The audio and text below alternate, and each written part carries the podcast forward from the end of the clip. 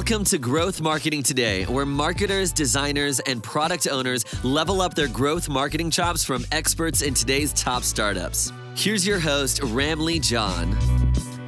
Hey, welcome back to another episode of Growth Marketing Today. In this episode, we have Joel Klettke. He's a copywriter extraordinaire. He's done some amazing work, including doubling the conversion rate of HubSpot now, if you know anything about conversion rate, you know how hard it is it is to even get a 10% increase. But this guy was able to do it with a team of doubling the conversion rate at HubSpot. As a sign of how funny and great Joel's copy is, check out his Twitter at Joel Klettke. It says here, pray for your competitors. After you hire him, they'll need it. Come on, how, how great is that? Even his LinkedIn says Canada's A list. Like A, a lot of Canadians says A, you know, I'm Canadian. A list conversion copywriter. Such a great guy. Uh, super excited to release this. In this episode, Joel opens up about his process for creating copy that multiplies conversion rate and that actually sells. He talks about why he doesn't write copy and he actually assembles it almost like a Lego piece. And finally, jo- Joel shares how he uses testimonials and social proof to increase the conversion. Well, I don't want to hold you back any further. Here is here is my chat with Joel. Welcome back to Growth Market today. I had today I have Joel. Uh, he is a copyright extraordinaire. Hey Joel, how are you doing? I'm doing good. Life's busy. Life's exciting. A little bit stressful sometimes, but I'm feeling good. Today's a good day. How are you doing? I am doing all right. Excited. I we're recording this on a Friday. I can't complain, right? yeah, yeah. The weekend's almost here. Before I start, I want to say that uh, first of all, I love your copy on your your social media. I think it's just funny. Uh, on Twitter, you said pray for your competitors. After you hire me, they'll need it. And then on LinkedIn, uh, I just saw it. I was like looking you up before we jump on this call. You said Canada's A list, you know, like a lot of Canadians say A. Conversion copywriter for SaaS and B2B uh, around the world. Even your website, it's like words are boring, but copy that sells is sexy. I just want to ask, how do you come up with this stuff? This is like so witty. It's, it's funny.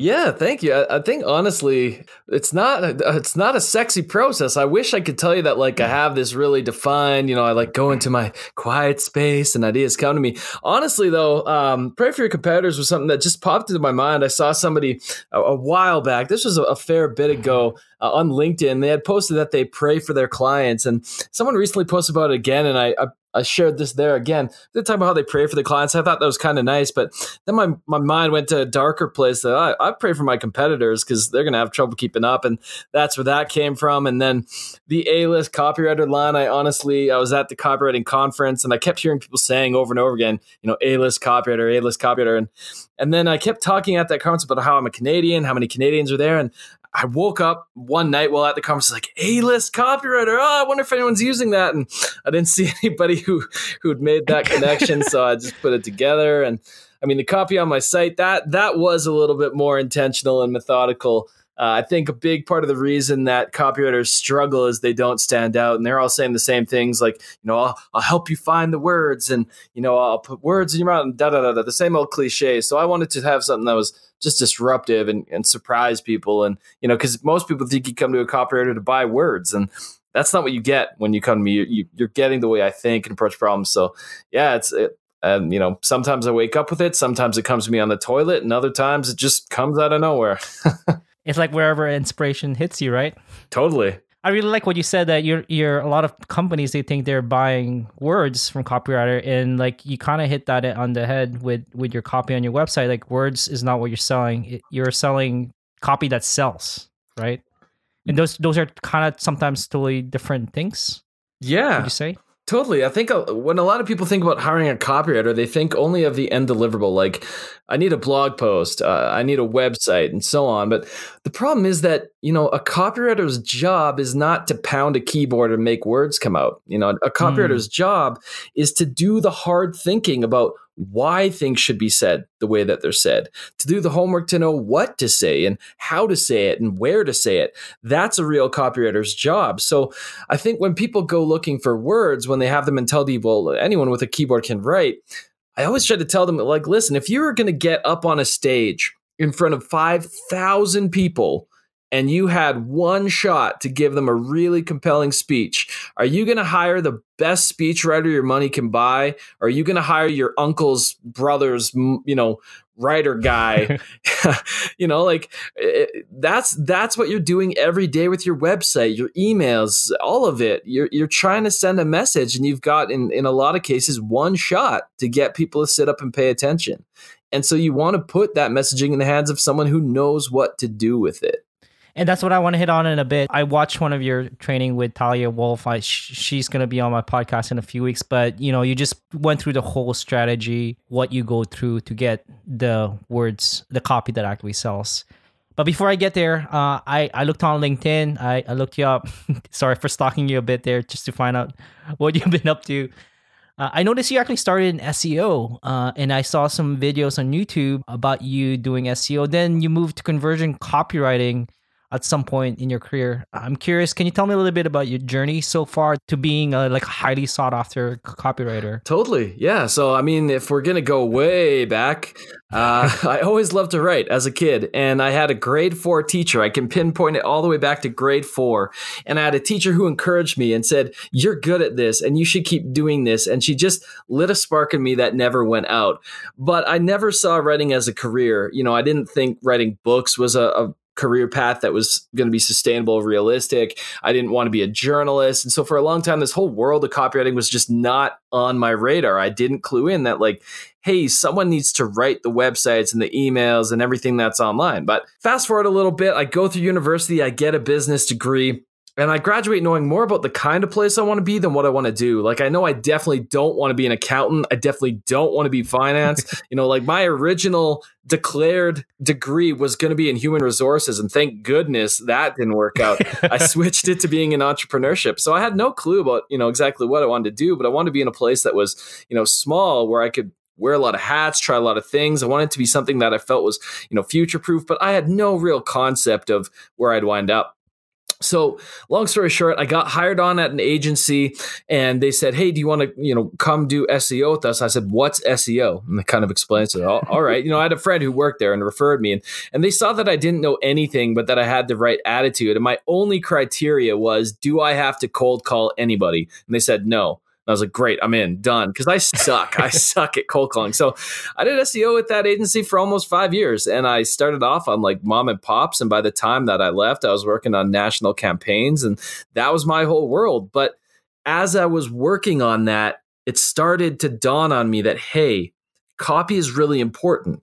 And if you've ever worked mm. in SEO, you know how much content gets you know emphasized. So I thought, man alive and this was right around when panda and penguin and those things were happening and I, I, I, thought man the entire industry is turning its head towards content being valuable if ever there was a time to go out on my own this is it i've got to strike while the iron was hot and what solidified that for me real quick is we hired a freelance copywriter, which again, I just didn't even realize was a, a, thing for some reason.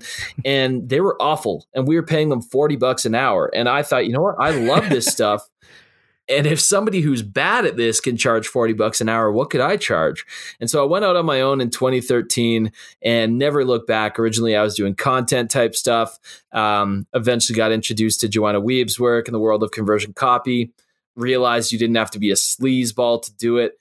And that after that i was sold. I, I, could combine the analytical stuff i love doing in seo and, and looking at that with the creative stuff i loved about writing and have this career now in in helping people convert and in helping companies you know improve conversions using the power of copy. And and i uh, i absolutely love it. It marries all the best parts of all the best mm. jobs i've had Nice. What kind of stuff did you uh, like? Where did you learn uh, copywriting from? You mentioned Jo um, Joanne Wiebe, uh, which I know all from copywriters.com. But you any other blogs that you, you looked up or any courses that you, you checked out? Yeah, to learn copywriting. Totally. Before we talk courses and blogs and that kind of thing, I want to say honestly, the best way to get better at writing is just to write. Uh, right. I, I, learned yeah. a ton just getting thrown into projects and saying, "Yeah, I'll figure this out," and then reading about it. So if if you're looking to improve your chops, yes, books, all that are shortcuts, but just start writing. But yeah, Joanna Wiebe, Copy Hackers, that's where I kind of got my first taste of conversion stuff, and from there, Conversion XL has a fantastic blog. Um, wider funnel has had a lot of good pieces and they still do. Um, i learned a lot from you know just free resources unbounce's blog and hubspot's blog and you know there's a ton out there to get started on totally free you know not not spending a penny. Uh, there are some books that i've found helpful with time. Um, persuasion by uh, cialdini i think that's how you say his mm, name yeah. and, and um, you know that's really helpful for the mindset and and the thinking and research part of it. Um, I also got a ton out of breakthrough advertising, which is so stereotypical to say, um, but Eugene Schwartz's book is uh, dated as it is. It's really fantastic. Now there's newer takes on it. I think that modernize it a bit, and they're just as valuable. So no need to spend a hundred bucks on that. But I really learned about awareness, you know, from that book and those stages of awareness and. Um, you know, lots of sources, but Copy Hackers and Joanna, she really took me under her wing, and I was part of her first mastermind ever, and um, that really helped me hone things and get going. Nice. I know you mentioned oh, Eugene Schwartz because, like, uh, you you you quoted him in one of your trainings with Talia Wolf that's available on her website at getuplift.co. You mentioned copy is never written, copy is assembled. I'm curious what you mean by that. Like, what are pieces of copy that uh, that multiply conversion rates and drive more and better leads. Yeah. So Eugene Schwartz said that. He said, copy is never written, copy is assembled. And I'll use an, an analogy to, you know, try to make that real. So when you're a kid, right, and you've got Legos and you want to build a Lego tower, what do you do? You dump out the box, you pick up the pieces that are going to be useful, you stack them together, and there's your tower, right? But no blocks, no tower. It doesn't just spontaneously appear. You need to pull together mm. the things to assemble it. That's exactly what conversion copywriting that's exactly what copywriting is about. Going out doing the research and learning the things you need getting all of the pieces in place and then just putting them together. It's not really about being struck with a lightning bolt of inspiration. It's not purely a creative pursuit where you just mm. kind of noodle on you know an idea. It's about going out and learning for example what are my customers pain points what are the outcomes that they wish they have? You know what anxieties do they have? What would keep them from making a mm. decision like this? What's their underlying motivation? What is it they really want? And as you collect those pieces and as you learn how your leads talk about those things in their own words it's less of a job of waiting to be inspired and more well i'm just going to take all these pieces i've got now and assemble them into something that sells. So i think that's what eugene you know was kind of driving at and certainly my whole process is built around is not you know let's make up something from scratch. It's let's go get the pieces and build a really damn good tower. You know what is your process to building that tower? Like you know you've worked with some amazing companies like hubspot and InsightSquared different places. Like what what would be your process like f- right from the beginning to building that amazing copy? Yeah so i mean you cannot write amazing copy on your own. You need to talk to people. Mm. you need to have conversations with people. That's where those insights come from. So my job is helping put you know structure in place to make those conversations meaningful. So it differs a little bit every time, but here's some of the tools in the toolkit that I find myself using again and again. So you might go to your current customers, you might run a survey, and that survey is going to ask them about their experience, not their opinion, not like, oh, wouldn't it be nice if this existed? No, you're asking them about their experience of buying from you. What was going on in their lives that sent them looking for you? Uh, you know, what made them confident you were the right fit? What was it they were hoping to achieve? What was their first impression of working with you like? What pains did they find that you were alleviating, and so on and so forth? So, surveys are really powerful. I'll get on interviews as well. So, getting someone on the phone and talking to them, because a survey is nice, but you can go so much deeper on a live call where you can ask why and follow up, and where people tend to be a little more vulnerable and less scripted. So, interviews, surveys, going out and looking at reviews. So both you and your competitors. So uh, looking at the way people talk about what they love about your solution, what they don't love about your solution, what problems you solve for them. Looking at your competitors and seeing, hey, what do people not like about my competitors? Maybe that's something I can position myself against. So you go out and get all this qualitative research by talking to people, having structured conversations, looking at places where people are leaving feedback, whether that's a review, a chat log, whatever it might be. And then you get the quantitative side of things. So that's the part that I think a lot of copywriters struggle with and a lot of businesses don't even realize is part of this. But watching people actually engage with your landing page, with your site. Nice. Watching recorded user sessions. Where do they stop? Where do they scroll? Looking at Google Analytics. If they land on your landing page and then go to a different page, where did they go? That's a clue that tells you something didn't commun- get communicated there. They went looking for information somewhere else. Why is that? So a lot of my job is looking at this qualitative data to kind of figure out the the why behind what people are doing, and then this quantitative data look at the what of what they're actually doing, marrying the two into hypotheses, and then writing something that I feel is going to help alleviate that pain or bridge the gap or convince them, you know, to take action. And it's not about manipulating. We're not trying to get them to do something that's not beneficial. We're not trying to trick them into buying from us. We're trying to make ourselves the obvious choice. We're trying to make taking that action feel so familiar, so comfortable that they can't not do it. Mm, wow, so good. So you're marrying qualitative and quantitative how do you come up with the right um, words to put down uh, based on all that research? Do you, uh, do you, like like what you have on your Twitter? Do you just like look for inspiration, or it just hits you? Yeah, no, I mean, with my Twitter lines, sometimes that does, you know, those those might be moments of inspiration where your subconscious is noodling on something for a while. But no, I mean, just like we said, right? Copy is assembled, not written. So out of all that research, all of my best lines, all my best copy is stolen. It's taken right out of the mouths of customers right? That's where i get it. If i if i hear the way a customer talks about their problem my job is to commu- communicate the problems we solve in a way they'll relate to. What better way to do that than to take the way they talk about that problem, that solution, what they want, and just use those words. Just promise them the thing that they told you they wanted. Promise them the experience that that they define as being ideal for them, right? So you get those words out of those conversations and looking at, okay, what are the recurring themes here? What words do people use over and over again to talk about this? What concepts get revisited over and over again? What hits me? You know, it's it's a frustrating thing, but you often can know compelling copy when you read it. Like when you read somebody's feedback, you go, "That's really unique," or "That was a cool way of saying that." You swipe that, and you know the last thing I'll say on this is specificity. So you want to make specific claims. You want to make claims people care about. So like a culprit of this that almost every business is guilty of, and you can Google it right now. There'll be like a metric billion websites that say this. Everybody says we take the time to get to know our customers to the point that it's totally meaningless. That that's not even a valuable promise anymore, right? But what does that actually look like? What does that mean for the customer in your situation, for your product, for your service? What does that right. actually mean? So, the more specific you can be, the more specific examples you can use, not just say, you know, save money, save time. What does that mean for them? What does that look like for them? So, specificity is another big tool in the toolkit. And the more specific you are, the more you can pull specific language out of those interactions, conversations, and research, the better off you're going to be you know, I, I hear this all, uh, like this headline a lot in, in websites. Like we make blank simple, like we make sales simple, right? And that's not very specific, but there's this push from I don't know the CEO or somebody from the the leadership team where they want it like they think shorter copy is better. Would you say that that's not always the case? And sometimes longer copy is actually a little bit better as long as you're more specific.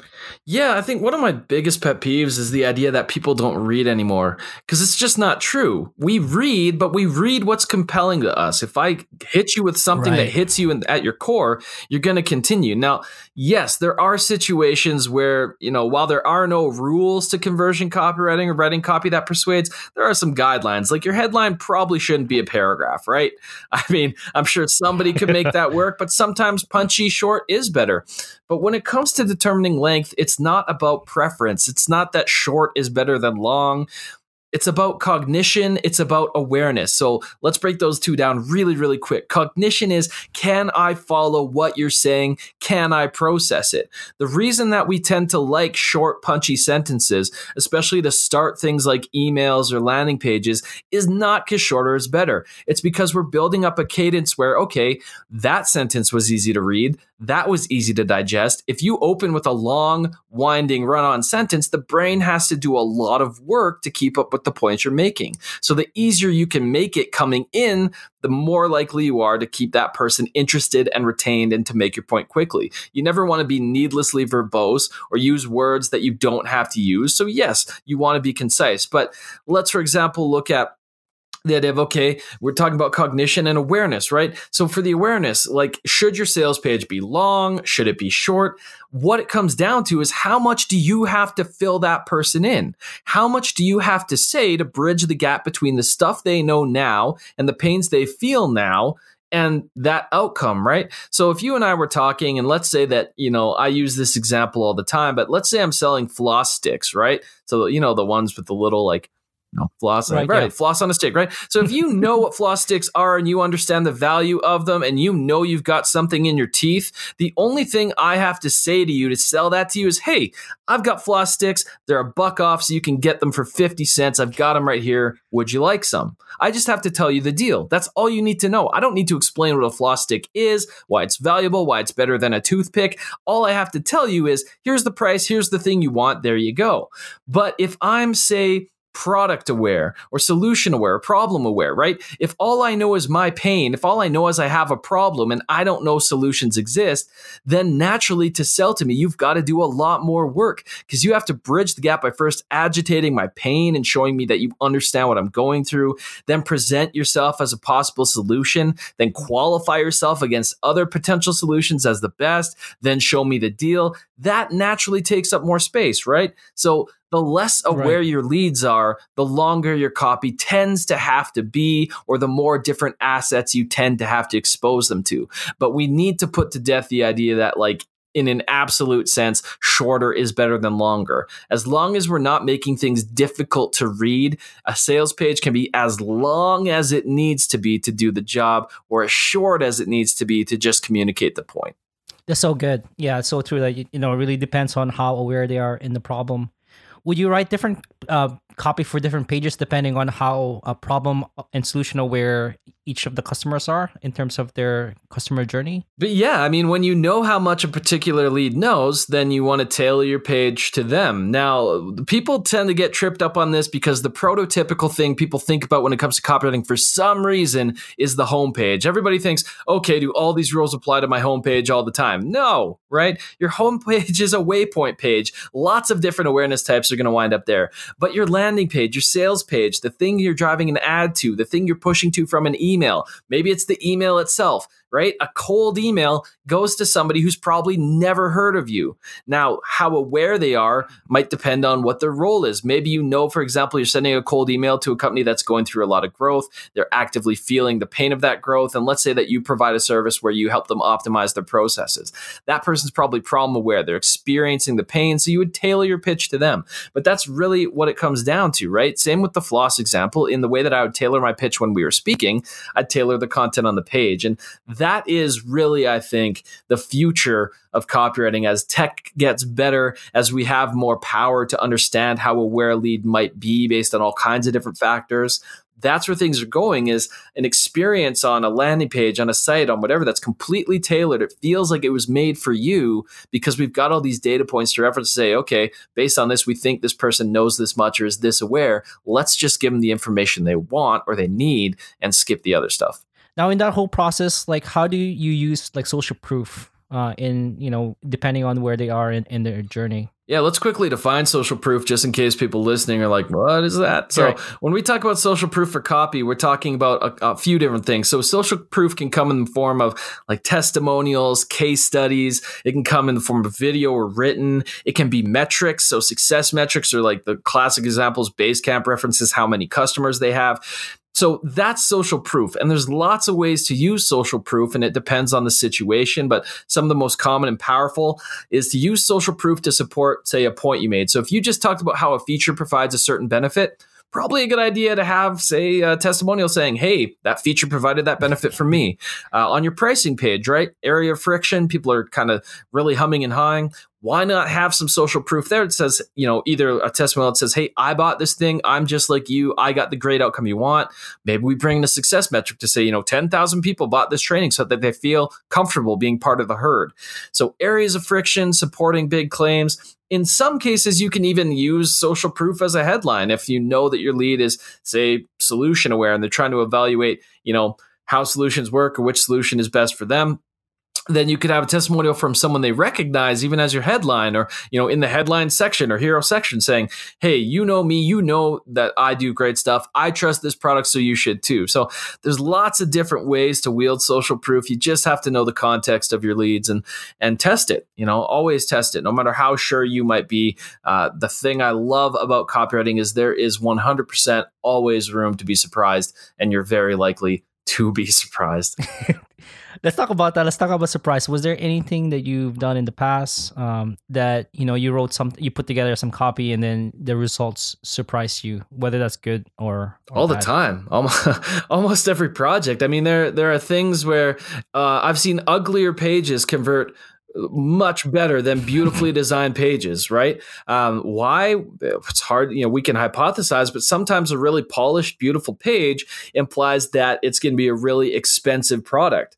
There's a reason you still see those landing pages with like all kinds of weird highlights and 10 different font sizes and the box of software with a CD on it, even though nobody buys that way weird stuff works. There have been times where uh, I've put together variants that I was so confident in, and then just as kind of a courtesy to the client, I put together another variant just for the sake of being different. So I, I take a different tack with it, and I say, okay, here's the variant I'm, I'm really confident in. Here's this other one that you can test it against. Just you know, I, I'm I'm sure that the one that I like is going to perform really well, but let's try both. And the one that I whipped together it dominates the one that I like was in love with. And that's heartbreaking, but that happens all the time. I've seen, you know, I've seen tests where uh, doing weird things with pricing, like changing nines to sevens, uh, you know, uh, sent the purchasing in either direction, up or down. So that's why it's so important not to get married to your own ideas, not to ever think you're so smart, you've got it figured out. By telling you all this, I'm not saying that like we'll throw process out the window because you can whip something together and it can outperform what you've done. That's not what I'm saying. What I'm saying is though, do the research you know, get to know your customers. That will never be a waste of time.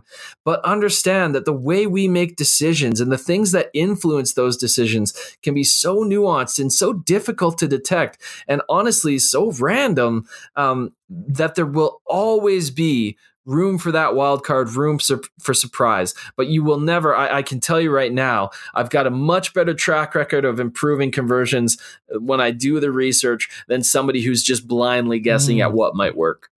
That's so true. Yeah, it makes sense doing lot, all that research. Now, once you've written down the copy, do you do any wireframing? I think I saw one of your YouTube videos as well where you you were showing some wire wireframing stuff. Yeah, to me, it's an essential skill for copywriters to have uh, because the design of the copy, the way that copy is presented, has such a massive impact on cognition, on how people read, that as a copywriter, part of your job is understanding how copy should be displayed. Now, I am not a designer. I will never be a designer. I cannot make you an aesthetically beautiful site at all. And I'm not trying to take any UX designer's job. But when you wireframe as a copywriter, it does a few things. The first is you can see what the, the copy will look like in context. So a lot of people write their websites in a Word doc. Well, you convert the copy to the site, and all of a sudden, holy crap, everything's way too long, run on sentences, looks terrible. It doesn't translate, right? Well, when you write in a Word doc, how big is the font? Like 12? On a website, how much real estate does copy take up? You know, that tiny 12 point font that, that looked just fine in your word processor suddenly looks like a wall of copy that nobody is ever going to read. So when you learn to wireframe, it gives you a truer perspective of how people might actually absorb and consume your copy. The other thing is wireframing gives you and a designer a common ground. So you have this, this middle of the road asset where, you know, they really know design. They really know how to present information. You're making their life easier while also protecting yourself and saying, hey, here's how I envisioned this copy flowing.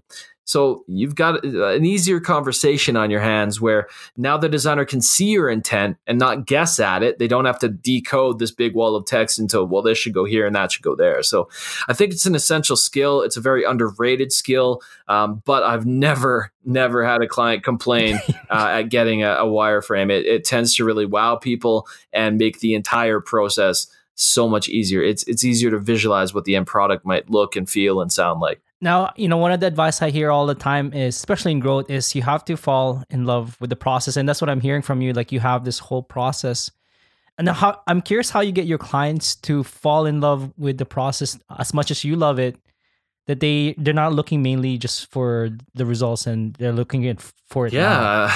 i mean everybody you know I, am lucky to be in a position now where people know me and know my process and come to me for that. But in the early days the way that you go about this is by showing them not like okay this is my process and all the steps i go through. Why do you do things the way you do them? I don't do this this thoroughly this deeply for fun. There's a reason behind all of the steps. But it doesn't do me any good to say, well, the reason I do this is so that I can do that. So this and that about me. It's about them, right? So I used to start the conversation, and I still do to this day, oftentimes say, listen, I don't want you to pay me to guess. I don't want you to hand me wads of cash to stab in the dark at what might work.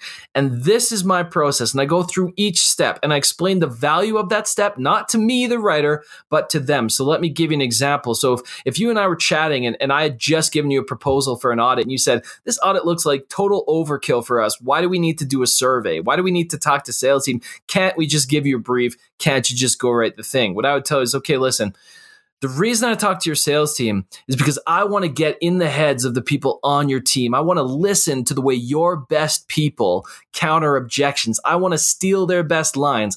I want to hear the questions that they hear all the time over and over and over again so that I can make the copy such that they never have to answer that question again. And for you, that means a mm. happier sales team. That means your sales team is going to get more qualified leads. And when you've got more qualified leads, that's going to be more qualified sales. That's going to be more sales at the end of the day. And then I might say, listen, I know a survey sounds like a lot of work, but the reason you're going to get a ton out of a survey is we're going to be able to collect customer feedback at scale. And it's not just going to be valuable for this project. Out of that survey, you're going to learn what customers love about you, what features they care about most, what they came looking for in the first place, what's disappointed them about the experience so far, so that your support team can react. You can save relationships on the rocks. You can emphasize the features that truly mm. set you apart, right? So even as I'm doing this right now, I'm flipping my process around and saying, here's why I do what I do and why it's valuable to you. Right. And when you frame it up that way, it's less like a laundry list of like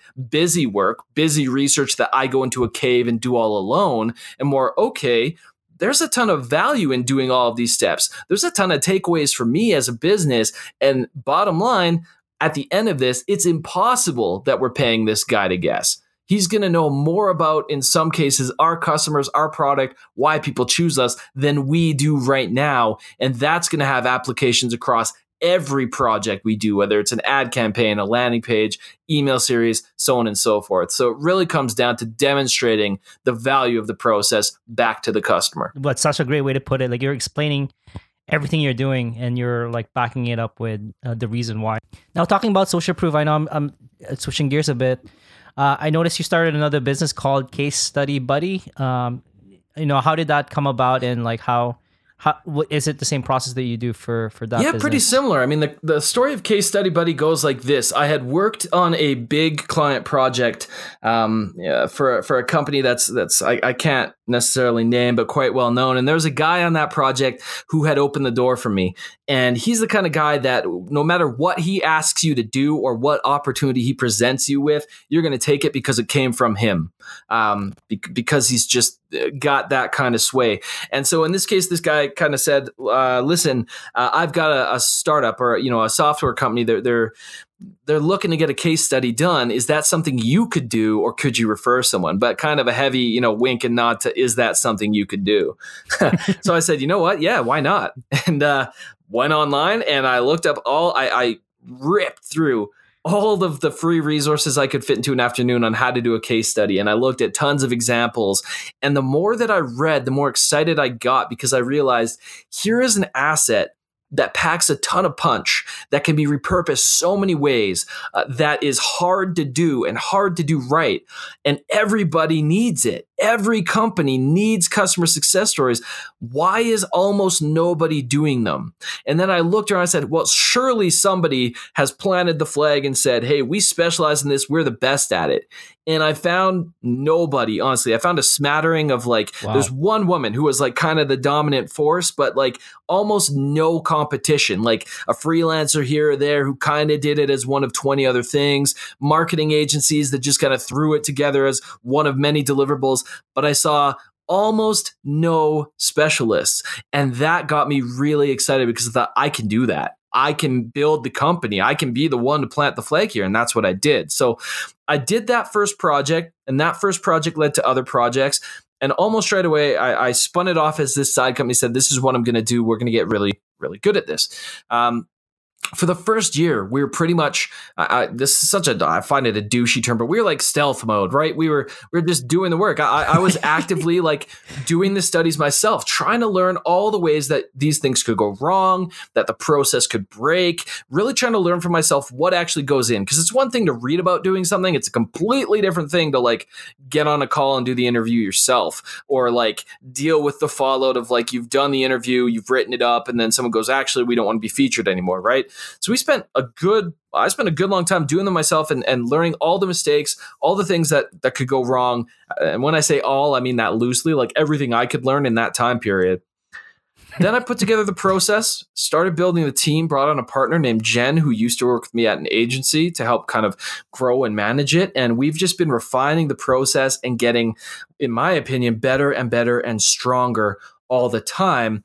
And we still are in a, a wonderful place where, like, my big goal, I want to be the company for this. And I feel like we're wow. getting there. I feel like we have a great client list. I feel like we're starting to get some really good traction and some really, you know, exciting clients. And uh, I mean, all the clients are exciting to me, but you know, clients that other people would know the names of, you know, and and so uh, you know, it's just kind of snowballed from there and now you're doing videos for it. I saw like uh, it's not just uh, you know written um, case studies, but also like video.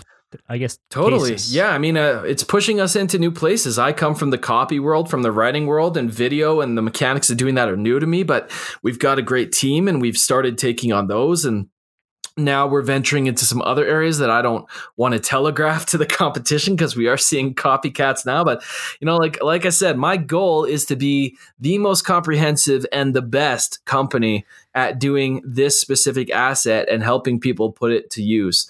And uh, that you know that is our mission. And and honestly this year i've had to make a really hard call. You know the conversion copy stuff really pays my bills. It's what's lucrative for me.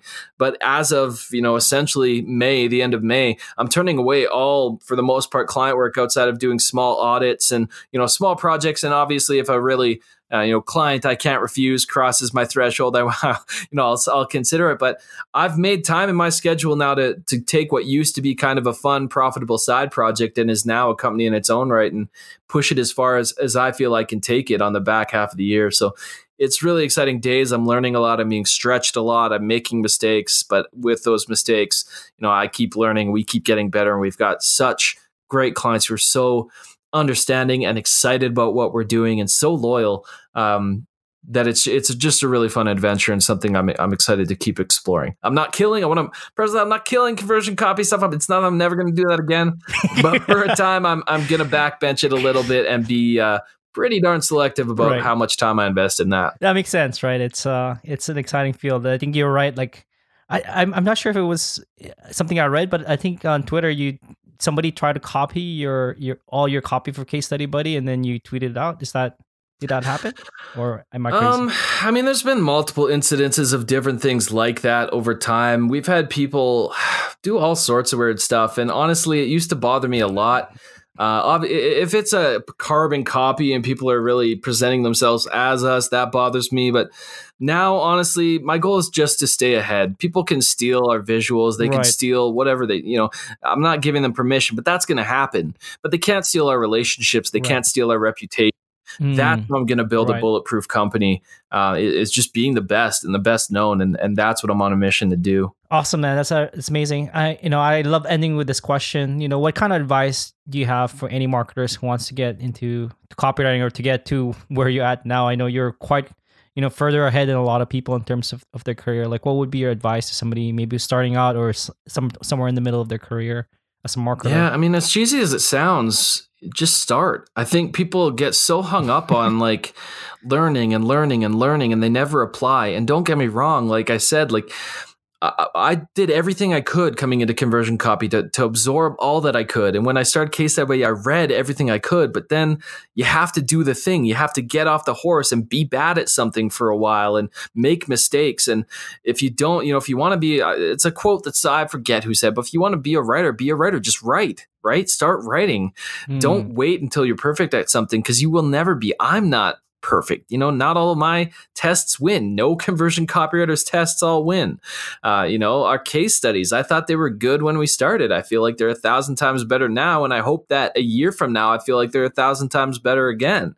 Uh, you're you're never going to hit it out of the park on your first try. That's that rarely, if ever, happens. But if you don't start, you'll never you'll never finish, you know. And and I, I would say cheesy sounds yeah. just just get going, just start doing it. Awesome. Thanks so much for your time, Joel. And like one final question: Where can people find you? Um, do you, like Twitter, LinkedIn, any any specific places you want to send yeah. my listeners to? Totally. Uh, Twitter is probably where I'm most active. So just at Joel Klettke, K L E T T K E. You can also find me on LinkedIn. Please don't add me to Facebook. That's uh, that's a whole mess in and of itself. But LinkedIn, Twitter, you can find me at businesscasualcopywriting.com or casestudybuddy.com.